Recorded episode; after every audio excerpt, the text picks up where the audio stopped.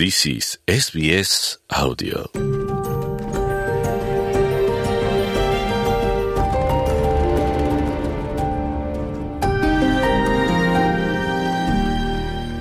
Tanggal 16 Disember ini bakal melihat satu pementasan teater di bandar Melbourne yang akan diterbitkan oleh pelajar-pelajar dari Malaysia.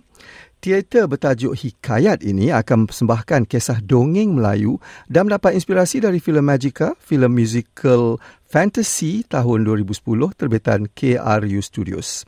Untuk menceritakan lebih lanjut tentang pementasan Hikayat ini, bersama saya hari ini ialah seorang pelajar sarjana muda Commerce di University of Melbourne, Siti Aisyah Mahrum, Siti Aisyah Baharom ya, bukan Mahrum ya, selaku play director ya, pengarah uh, pementasan ya.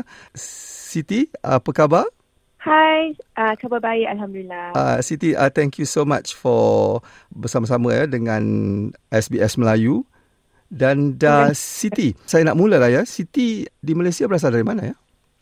Dari Semenyih, Selangor. Uh, Semenyih, Selangor. Dah berapa tahun dah di uh, Australia? Uh, dari dah tahun lebih lah daripada Ogos 2022 hari tu.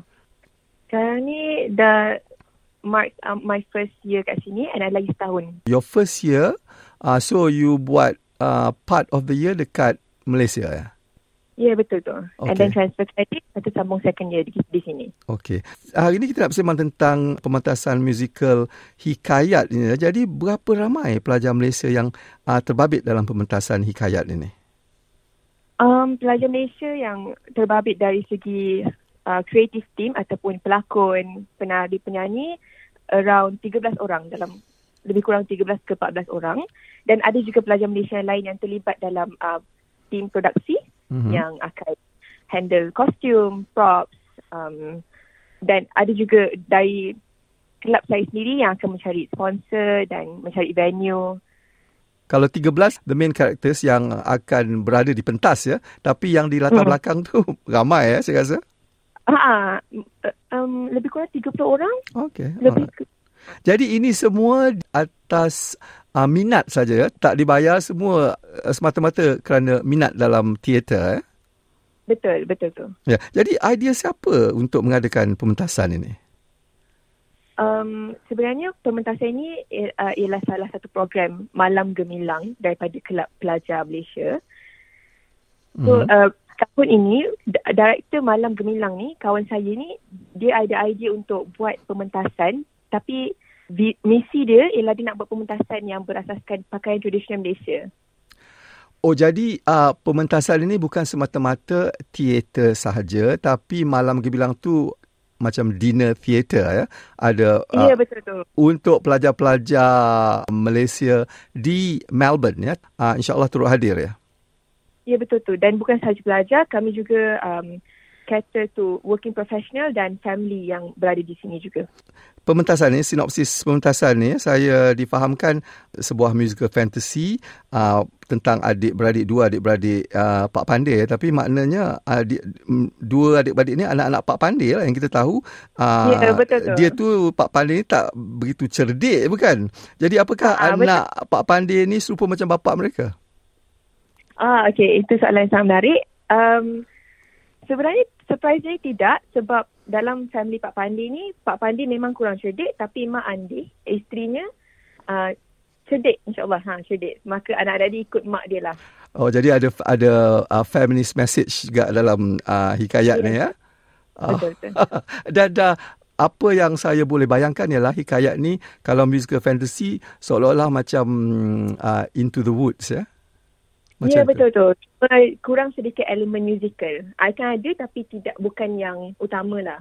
Ah, sebab tapi uh, pastinya di antara cast yang telah dipilih tu ada yang pandai menyanyi ya.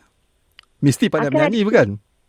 Ah, uh, akan ada sini menyanyi lah. Cuma tak tak semua cast akan menyanyi sebab tahun lepas kami dah buat pementasan musical. Maka tahun ni director, project director macam okey lah tak nak musical sangat. Akan ada sedikit elemen musical tapi bukan fokus utama lah. Jadi siapa yang script writer uh, pementasan ni? Siapa yang tulis skrip ni? Uh, to, jumlah script writer pementasan ada tiga orang mm-hmm. termasuk diri saya sendiri. Mm-hmm. Dan lagi seorang namanya Liana dan ada lagi seorang juga nama Daniel. Mm-hmm. Berapa Untuk lama duduk uh, sekumpulan untuk come up with the idea untuk habiskan skrip ni? Rasanya seminggu, seminggu jugalah. Oh, uh, seminggu is uh, very impressive. Taklah lama sangat ya. Ha. Jadi Sebab uh, scene, teruskan. scene pun tak banyak. Ha. Maka, ada 15 scene je in total. Berapa lama tu duration dia? Kurang 90 minit. Dia ada intermission ya? Ah tak ada. Tak ada ya. Jadi ada, ada juga karakter nenek kebayan ya dan uh, Ya. setahu saya lah sebagai masa saya kecil nenek kebayan ni menakutkan kita semua sejak kecil. Jadi apakah genre pementasan ni berbentuk cerita seram atau komedi atau Oh. kedua-duanya sekali? Uh, kedua-duanya sekali. Akan ada genre seram. Hmm. Kami akan selitkan genre sedih and mostly comedy. Ha.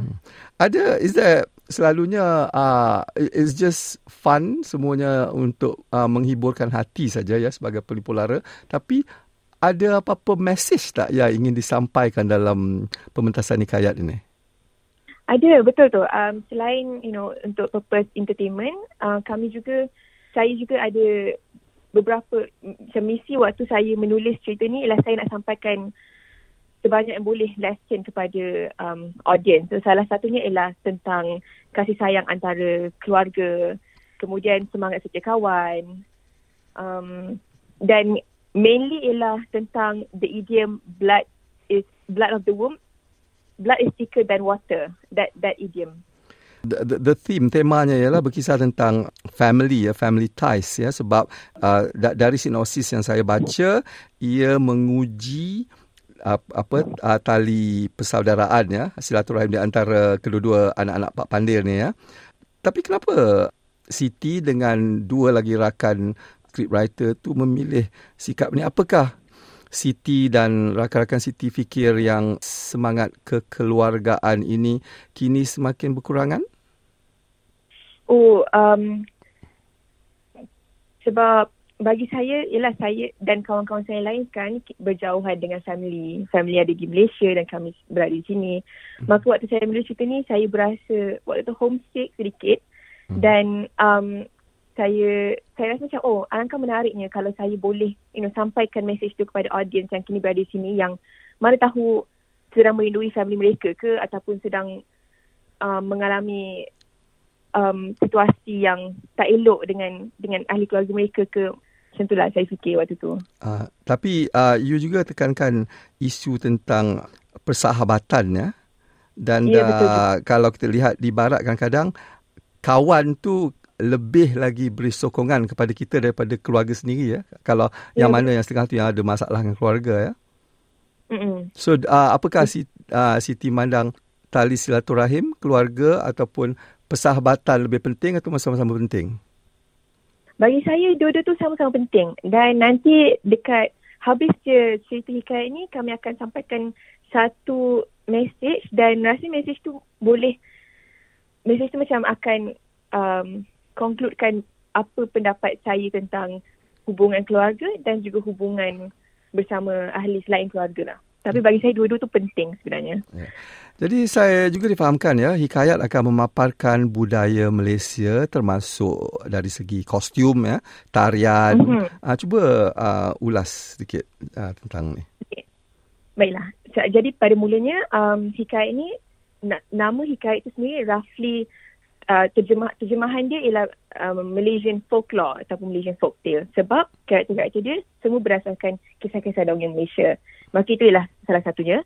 Kemudian kisah-kisah dongeng Malaysia yang mana kita tahu dahulu pakaian mereka sangatlah unik bukan seperti pakaian-pakaian moden sekarang. Jadi kami ingin membawa uh, mesej tersebut kepada da- atas pementasan juga dan uh, audience-audience yang datang kami ada sediakan kami ada um, this one competition uh, award lah award untuk sesiapa yang datang memakai busana tradisional yang yang cantik dan um, menarik maka kami akan beri award kepada audience tu dan sepanjang cerita ni uh, akan ada scene menari jadi menari tu seperti joget ke inang zapin dan akan ada juga scene tentang permainan tradisional Melayu.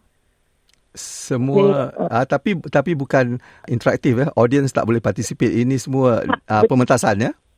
Pementasan saja ya.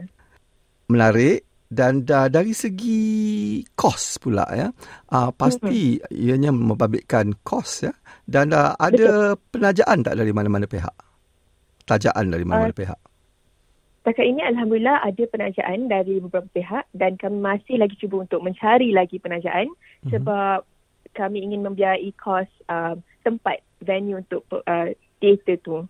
Okay.